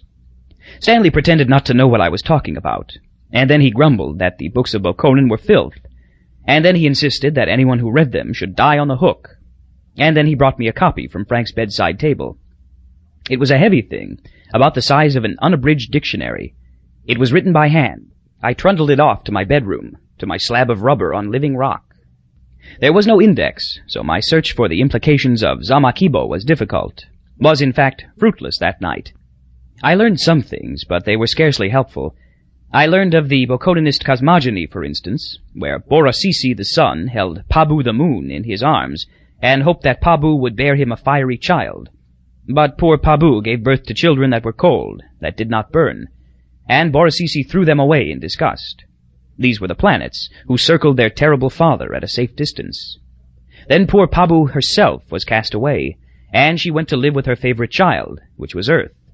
Earth was Pabu's favorite because it had people on it, and the people looked up at her and loved her and sympathized. And what opinion did Bokonon hold of his own cosmogony? Foma. Lies, he wrote. A pack of Foma. Chapter 86. Two Little Jugs. It's hard to believe that I slept at all, but I must have, for otherwise how could I have found myself awakened by a series of bangs and a flood of light? I rolled out of bed at the first bang and ran to the heart of the house in the brainless ecstasy of a volunteer fireman. I found myself rushing headlong at Newt and Angela, who were fleeing from beds of their own. We all stopped short, sheepishly analyzing the nightmarish sounds around us, sorting them out as coming from a radio, from an electric dishwasher, from a pump, all restored to noisy life by the return of electric power. The three of us awakened enough to realize that there was humor in our situation, that we had reacted in amusingly human ways to a situation that seemed mortal but wasn't. And to demonstrate my mastery over my illusory fate, I turned the radio off. We all chuckled, and we all vied in saving face to be the greatest student of human nature, the person with the quickest sense of humor. Newt was the quickest, he pointed out to me that I had my passport and my billfold and my wristwatch in my hands. I had no idea what I'd grabbed in the face of death. Didn't know I'd grabbed anything. I countered hilariously by asking Angela and Newt why it was that they both carried little thermos jugs, identical red and gray jugs, capable of holding about three cups of coffee. It was news to them both that they were carrying such jugs. They were shocked to find them in their hands. They were spared making an explanation by more banging outside. I was bound to find out what the banging was right away, and with a brazenness as unjustified as my earlier panic, I investigated, found Frank Hoenikker outside tinkering with a motor generator set mounted on a truck. The generator was the new source of our electricity. The gasoline motor that drove it was backfiring and smoking. Frank was trying to fix it. He had the heavenly Mona with him. She was watching him, as always, gravely. Boy, have I got news for you! he yelled at me and he led the way back into the house. Angela and Newt were still in the living room, but somehow, somewhere, they had managed to get rid of their peculiar thermos jugs. The contents of those jugs, of course, were parts of the legacies from Dr. Felix Hoenikker, were parts of the Wampeter of my karass, were chips of Ice Nine. Frank took me aside. How awake are you? As awake as I ever was. I hope you're really wide awake, because we gotta have a talk right now. Start talking. Let's get some privacy. Frank told Mona to make herself comfortable. We'll call you if we need you. I looked at Mona, meltingly, and I thought that I had never needed anyone as much as I needed her. Chapter 87 The Cut of My Jib About this Franklin Hoenikker, the pinch-faced child spoke with the timbre and conviction of a kazoo. I had heard it said in the army that such and such a man spoke like a man with a paper rectum. Such a man was General Hoenikker. Poor Frank had had almost no experience in talking to anyone, having spent a furtive childhood as Secret Agent X9. Now, hoping to be hearty and persuasive, he said tinny things to me like, I like the cut of your jib, and I want to talk cold turkey to you, man to man. And he took me down into what he called his den, in order that we might call a spade a spade and let the chips fall where they may. So we went down steps cut into a cliff, and into a natural cave that was beneath and behind the waterfall. There were a couple of drawing tables down there, three pale, bare-boned Scandinavian chairs, a bookcase containing books on architecture, books in German, French, Finnish, Italian, English. All was lit by electric lights, lights that pulsed with the panting of the motor generator set. And the most striking thing about the cave was that there were pictures painted on the walls, painted with kindergarten boldness, painted with the flat clay, earth, and charcoal colors of very early man. I did not have to ask Frank how old the cave paintings were. I was able to date them by their subject. The paintings were not of mammoths or saber-toothed tigers or ithyphallic cave bears. The paintings treated endlessly the aspects of Mona Aamons Monzano as a little girl. This, uh, this is where Mona's father worked? I asked. That's right. He was the Finn who designed the House of Hope and Mercy in the jungle. I know. That isn't what I brought you down here to talk about. This is something about your father? This is about you. Frank put his hand on my shoulder, and he looked me in the eye. The effect was dismaying. Frank meant to inspire camaraderie, but his head looked to me like a bizarre little owl, blinded by light and perched on a tall white post. Maybe you'd better come to the point. There's no sense in beating around the bush, he said. I'm a pretty good judge of character, if I do say so myself, and I like the cut of your jib. Thank you. I think you and I could really hit it off. I have no doubt of it. We both got things that mesh. I was grateful when he took his hand from my shoulder. He meshed the fingers of his hands like gear teeth. One hand represented him, I suppose, and the other represented me. We need each other. He wiggled his fingers to show me how gears worked. I was silent for some time, though outwardly friendly. Do you get my meaning? asked Frank at last.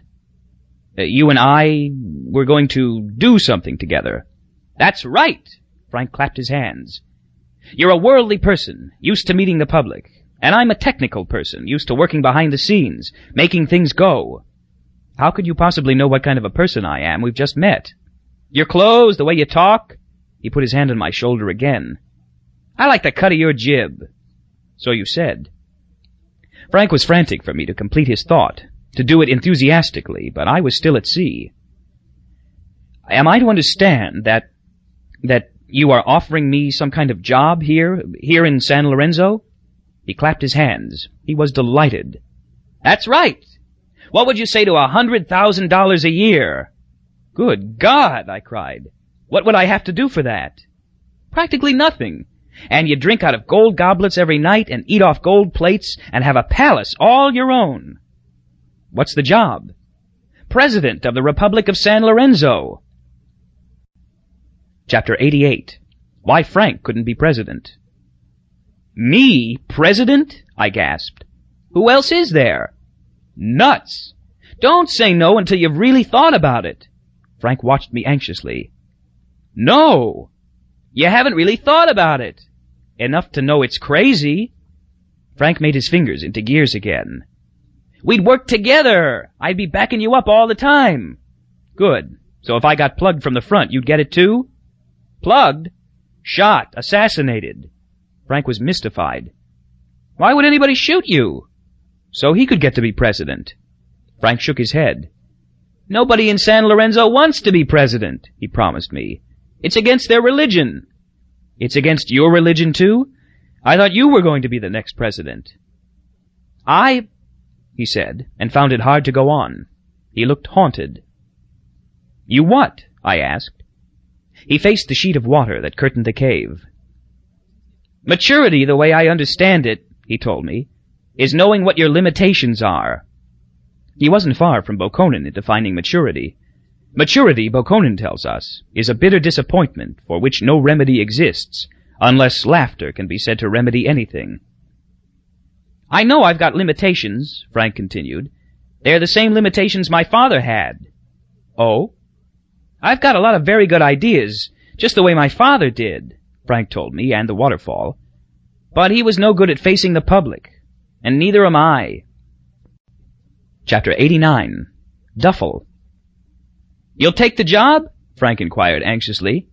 No, I told him. Do you know anybody who might want the job?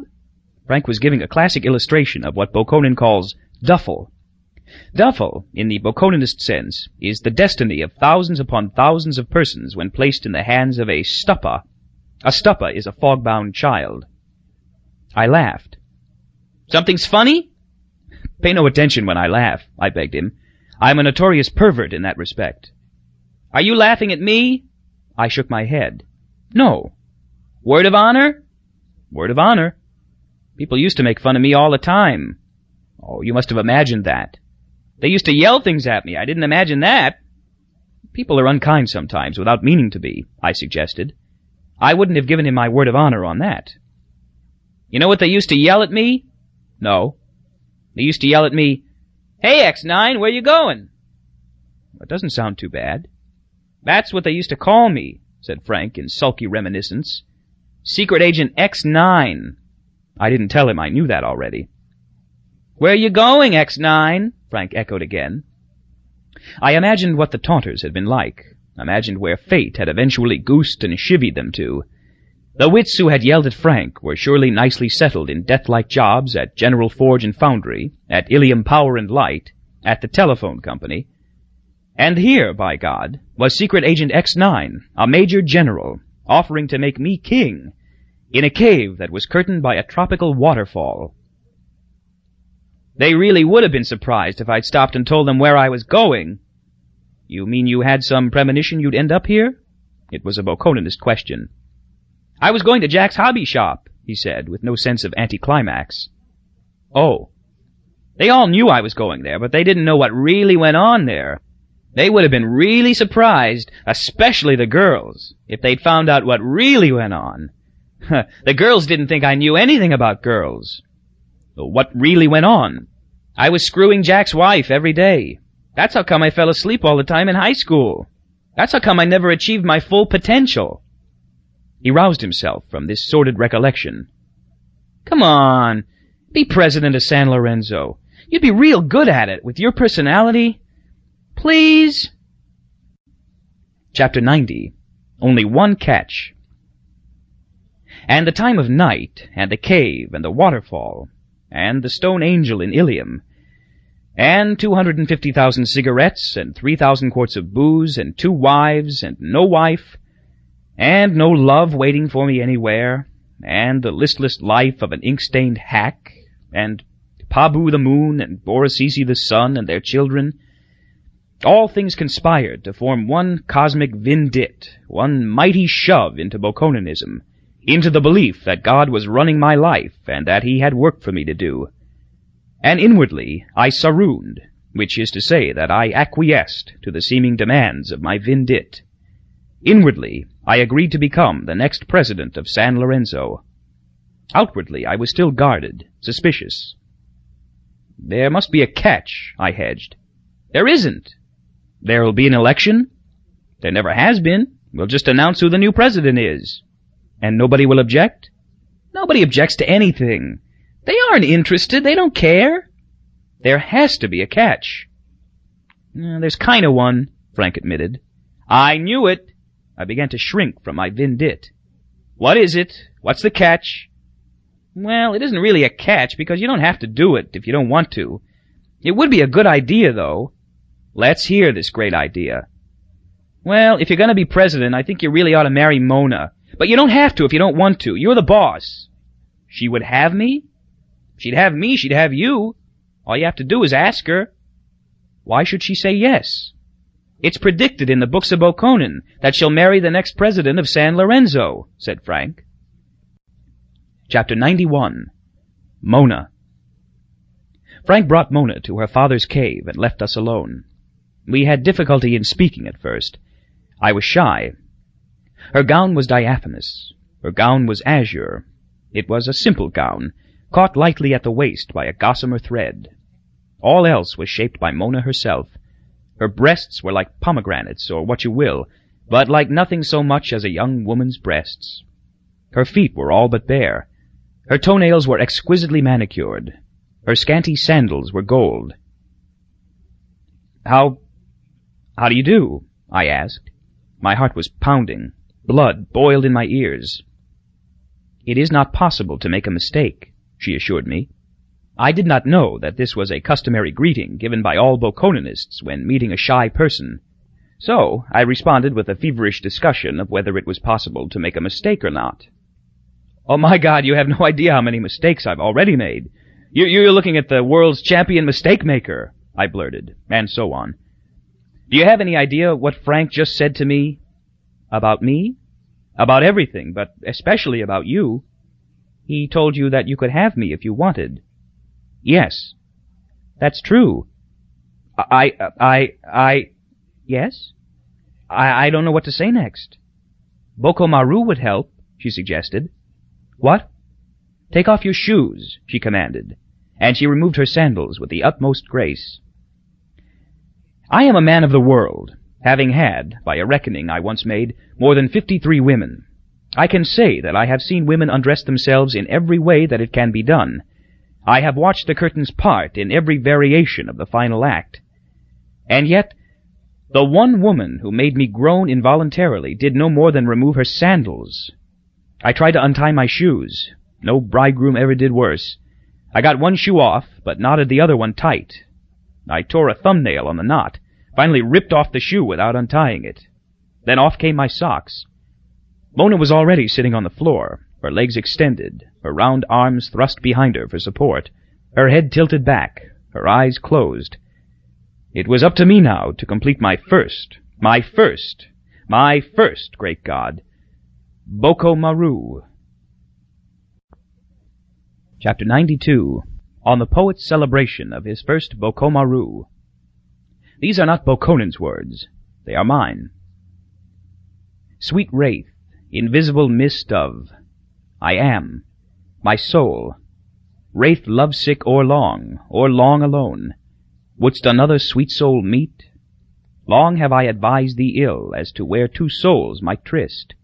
My souls, my souls, my soul, my soul, go there, sweet soul, be kissed. Mmm. Chapter 93 How I Almost Lost My Mona do you find it easier to talk to me now? Mona inquired. As though I'd known you for a thousand years, I confessed. I felt like crying. I love you, Mona. I love you. She said it simply. Oh, what a fool Frank was! Oh? To give you up. He did not love me. He was going to marry me only because Papa wanted him to. He loves another. Who? A woman he knew in Ilium. The lucky woman had to be the wife of the owner of Jack's hobby shop. He told you? Tonight, when he freed me to marry you. Mona? Yes? Is... is there anyone else in your life? She was puzzled. Many, she said at last. That you love? I love everyone. As... as much as me? Yes. She seemed to have no idea that this might bother me. I got off the floor, sat in a chair, and started putting my shoes and socks back on. I suppose you, you perform, you do what we just did with, with other people? Boko Maru? Of course. I don't want you to do it with anybody but me from now on, I declared. Tears filled her eyes. She adored her promiscuity, was angered that I should try to make her feel shame. I make people happy. Love is good, not bad. As your husband, I'll want all your love for myself. She stared at me with widening eyes. A sin what? What was, what was that? A sin what? she cried. A man who wants all of somebody's love. That's very bad. In the case of marriage, I think it's a very good thing. It's the only thing. She was still on the floor, and I, now with my shoes and socks back on, was standing. I felt very tall, though I'm not very tall. I felt very strong, though I'm not very strong. And I was a respectful stranger to my own voice. My voice had a metallic authority that was new. As I went on talking in ball-peen tones, it dawned on me what was happening, what was happening already. I was already starting to rule. I told Mona that I had seen her performing a sort of vertical Boko Maru with a pilot on the reviewing stand shortly after my arrival. You are to have nothing more to do with him, I told her. What is his name? I don't even know, she whispered. She was looking down now. And what about young Philip Castle? You mean Boko Maru? I mean anything and everything. As I understand it, you two grew up together. Yes. Bokonon tutored you both. Yes. The recollection made her radiant again. I suppose there was plenty of Boko Maruing in those days. Oh, yes, she said happily. You aren't to see him any more either. Is that clear? No. No? I will not marry a Sinwat. She stood. Goodbye. Goodbye? I was crushed. Bokonon tells us it is very wrong not to love everyone exactly the same. What does your religion say? I, I don't have one. I do. I had stopped ruling. I see you do, I said. Goodbye, man with no religion. She went to the stone staircase. Mona? She stopped. Yes? Could I have your religion if I wanted it? Of course. I want it. Good. I love you. And I love you, I sighed. Chapter 94 The Highest Mountain so I became betrothed at dawn to the most beautiful woman in the world, and I agreed to become the next president of San Lorenzo. Papa wasn't dead yet, and it was Frank's feeling that I should get Papa's blessing if possible.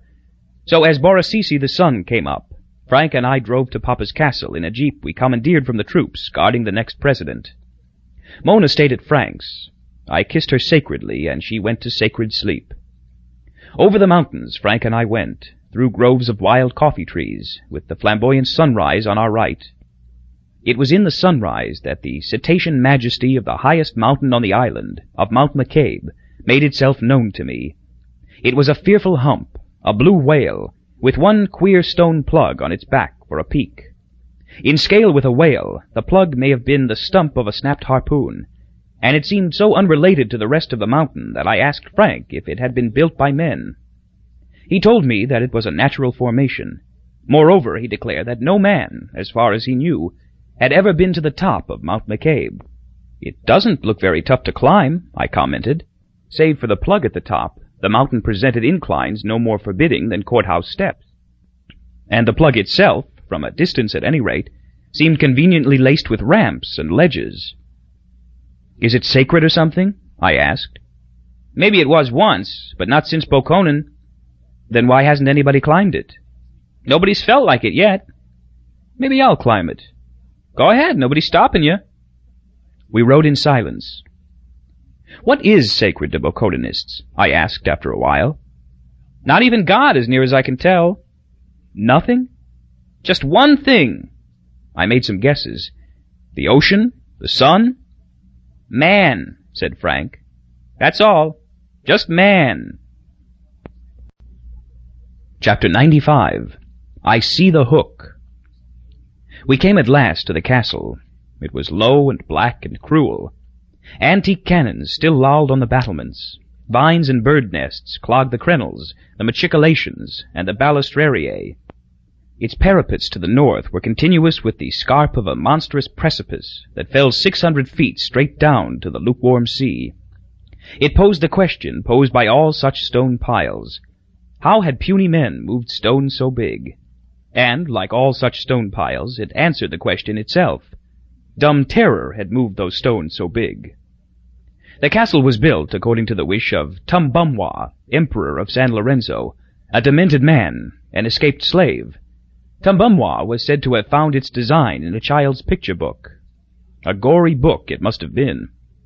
Just before we reached the palace gate, the ruts carried us through a rustic arch made of two telephone poles and a beam that spanned them. Hanging from the middle of the beam was a huge iron hook. There was a sign impaled on the hook. This hook, the sign proclaimed, is reserved for Bokonon himself. I turned to look at the hook again, and that thing of sharp iron communicated to me that I was really going to rule. I would chop down the block, and I flattered myself that I was going to be a firm, just, and kindly ruler, and that my people would prosper. Fata Morgana. Mirage. Chapter 96 Bell Book and Chicken in a Hat Box. Frank and I couldn't get right in to see Papa. Dr. Schlichter von Koenigswald, the physician in attendance, muttered that we would have to wait about a half an hour. So Frank and I waited in the anteroom of Papa's suite, a room without windows. The room was thirty feet square, furnished with several rugged benches and a card table. The card table supported an electric fan. The walls were stone. There were no pictures, no decorations of any sort on the walls. There were iron rings fixed to the wall, however, seven feet off the floor and at intervals of six feet. I asked Frank if the room had ever been a torture chamber. He told me that it had, and that the manhole cover on which I stood was the lid of an oubliette. There was a listless guard in the anteroom. There was also a Christian minister who was ready to take care of Papa's spiritual needs as they arose. He had a brass dinner bell and a hat box with holes drilled in it, and a Bible and a butcher knife, all laid out on the bench beside him. He told me there was a live chicken in the hat box. The chicken was quiet, he said, because he had fed it tranquilizers. Like all San Lorenzans past the age of twenty-five, he looked at least sixty. He told me that his name was Dr. Vox Humana, that he was named after an organ stop that had struck his mother when San Lorenzo Cathedral was dynamited in 1923. His father, he told me without shame, was unknown.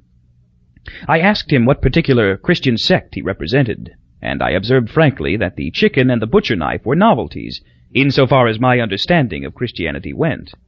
The bell, I commented, I can understand how that might fit in nicely.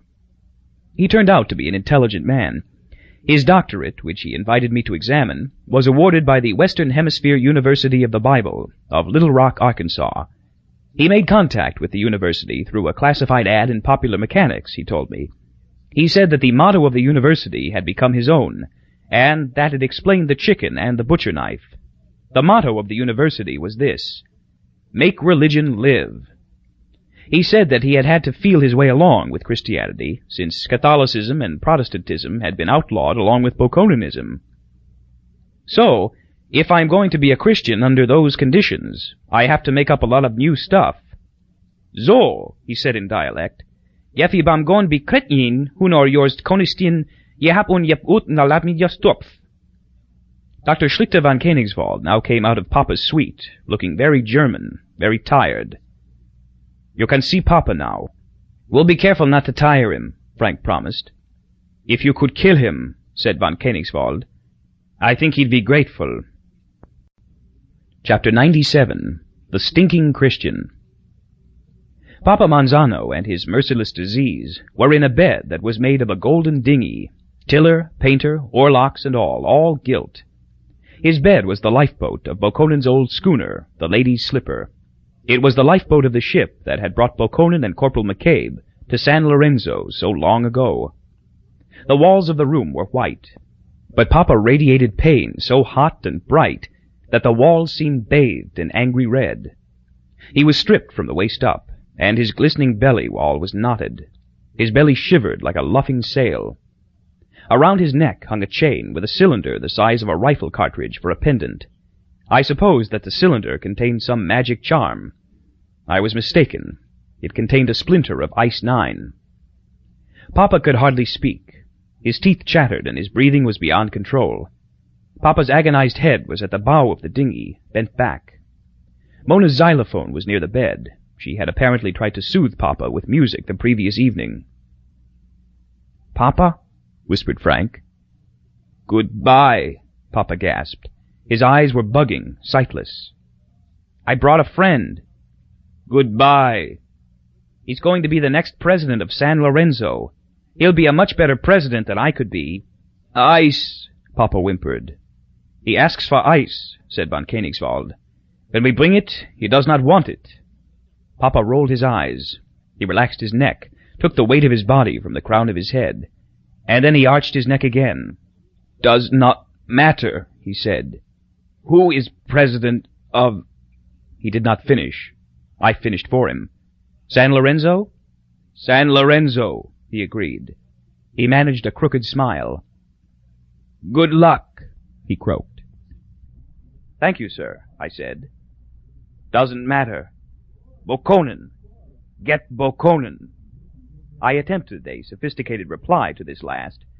I remembered that for the joy of the people, Bokonon was always to be chased, was never to be caught. I will get him. Tell him? I leaned closer in order to hear the message from Papa to Bokonon. Tell him I am sorry I did not kill him, said Papa. I will. You kill him. Yes, sir. Papa gained control enough of his voice to make it commanding. I mean, really? I said nothing to that. I was not eager to kill anyone. He teaches the people lies and lies and lies. Kill him and teach the people truth. Yes, sir. You and Hoenikker. You teach them science. Yes, sir, we will, I promised. Science is magic that works. He fell silent, relaxed, closed his eyes, and then he whispered, Last rites. Von Koenigswald called Dr. Vox Humana in. Dr. Humana took his tranquilized chicken out of the hat box, preparing to administer Christian last rites as he understood them. Papa opened one eye. Not you, he sneered at Dr. Humana. Get out! Sir? asked Dr. Humana. I am a member of the Bokononist faith. Papa wheezed. Get out, you stinking Christian! Chapter 98 Last Rites So I was privileged to see the last rites of the Bokononist faith. We made an effort to find someone among the soldiers and the household staff who would admit that he knew the rites and would give them to Papa. We got no volunteers. That was hardly surprising, with a hook and an oubliette so near. So Dr. von Koenigswald said that he would have a go at the job. He had never administered the rites before, but he had seen Julian Castle do it hundreds of times. Are you a Bokononist? I asked him. I agree with one Bokononist idea. I agree that all religions, including Bokononism, are nothing but lies. Will this bother you as a scientist? I inquired. To go through a ritual like this? I am a very bad scientist. I will do anything to make a human being feel better even if it's unscientific. No scientist worthy of the name could say such a thing. And he climbed into the golden boat with Papa. He sat in the stern. Cramped quarters obliged him to have the gold tiller under one arm. He wore sandals without socks, and he took these off. And then he rolled back the covers at the foot of the bed, exposing Papa's bare feet. He put the soles of his feet against Papa's feet, assuming the classical position for Boko Maru. Chapter 99 Jat meet mot. Got mate mot, crooned Dr. von Koenigswald. Jot meet mot, echoed Papa Monzano. God made mud, was what they'd said, each in his own dialect. I will here abandon the dialects of the litany. God got lonesome, said von Koenigswald. God got lonesome. So God said to some of the mud, Sit up. So God said to some of the mud, Sit up. See all I've made, said God. The hills, the sea, the sky, the stars. See all I've made, said God. The hills, the sea, the sky, the stars. And I was some of the mud that got to sit up and look around. And I was some of the mud that got to sit up and look around. Lucky me, lucky mud. Lucky me, lucky mud. Tears were streaming down Papa's cheeks. I, Mud, sat up and saw what a nice job God had done. I, Mud, sat up and saw what a nice job God had done. Nice going, God. Nice going, God. Papa said it with all his heart. Nobody but you could have done it, God. I certainly couldn't have. Nobody but you could have done it, God. I certainly couldn't have. I feel very unimportant compared to you. I feel very unimportant compared to you. The only way I can feel the least bit important is to think of all the mud that didn't even get to sit up and look around. The only way I can feel the least bit important is to think of all the mud that didn't even get to sit up and look around. I got so much, and most mud got so little. I got so much, and most mud got so little. Thank you for the honor, cried Dr. von Koenigswald. Dzięk vous voor lo yonyo, wheezed Papa. What they had said was, Thank you for the honor. Now Mud lies down again and goes to sleep. Now Mud lies down again and goes to sleep. What memories for Mud to have! What memories for Mud to have! What interesting other kinds of sitting up mud I met! What interesting other kinds of sitting up mud I met! I loved everything I saw. I loved everything I saw. Good night. Good night. I will go to heaven now. I will go to heaven now. I can hardly wait. I can hardly wait to find out for certain what my Wampeter was, to find out for certain what my Wampeter was, and who was in my karass, and who was in my karass, and all the good things our karass did for you, and all the good things our karass did for you. Amen. Amen.